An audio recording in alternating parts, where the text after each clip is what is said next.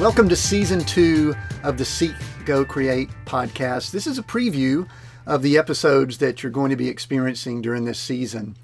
I just want to say right up front that this season is going to be really fun and interesting for some of you, but it might be uncomfortable for others. And the reason I say that is we're going to be talking about the nomad life, living differently or contrarian to the way most people in our first world modernized society live.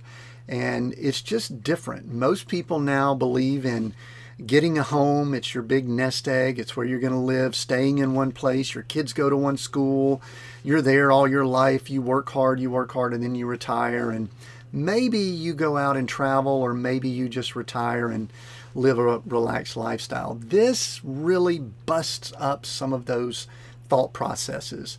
The nomad life was something that we were embracing in many ways, but if you listen to season one or know a little bit about our background, we were forced to live it out more than than we were comfortable with at the time when the economic downturn of 2008 occurred.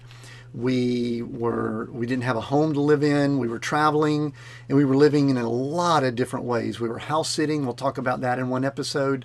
Uh, we now live in an rv and travel we'll talk about that in another episode.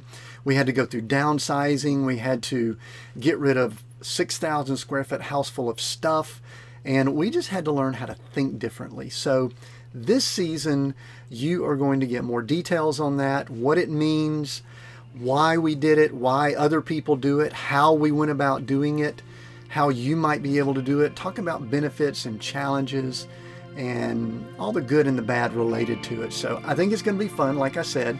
Could be uncomfortable also, which is fine because part of the Seek, Go, Create podcast is to just get us thinking differently, living differently, and looking at how we can live life to the fullest and do the things that we're designed and created to do. So let's have fun with season two.